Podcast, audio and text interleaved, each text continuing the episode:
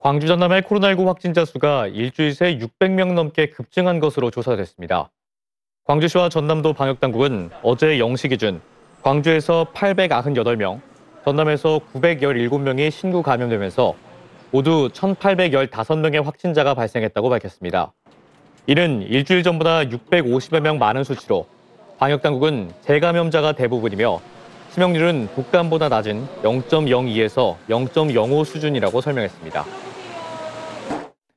지금까지 광주에서 전해드렸습니다.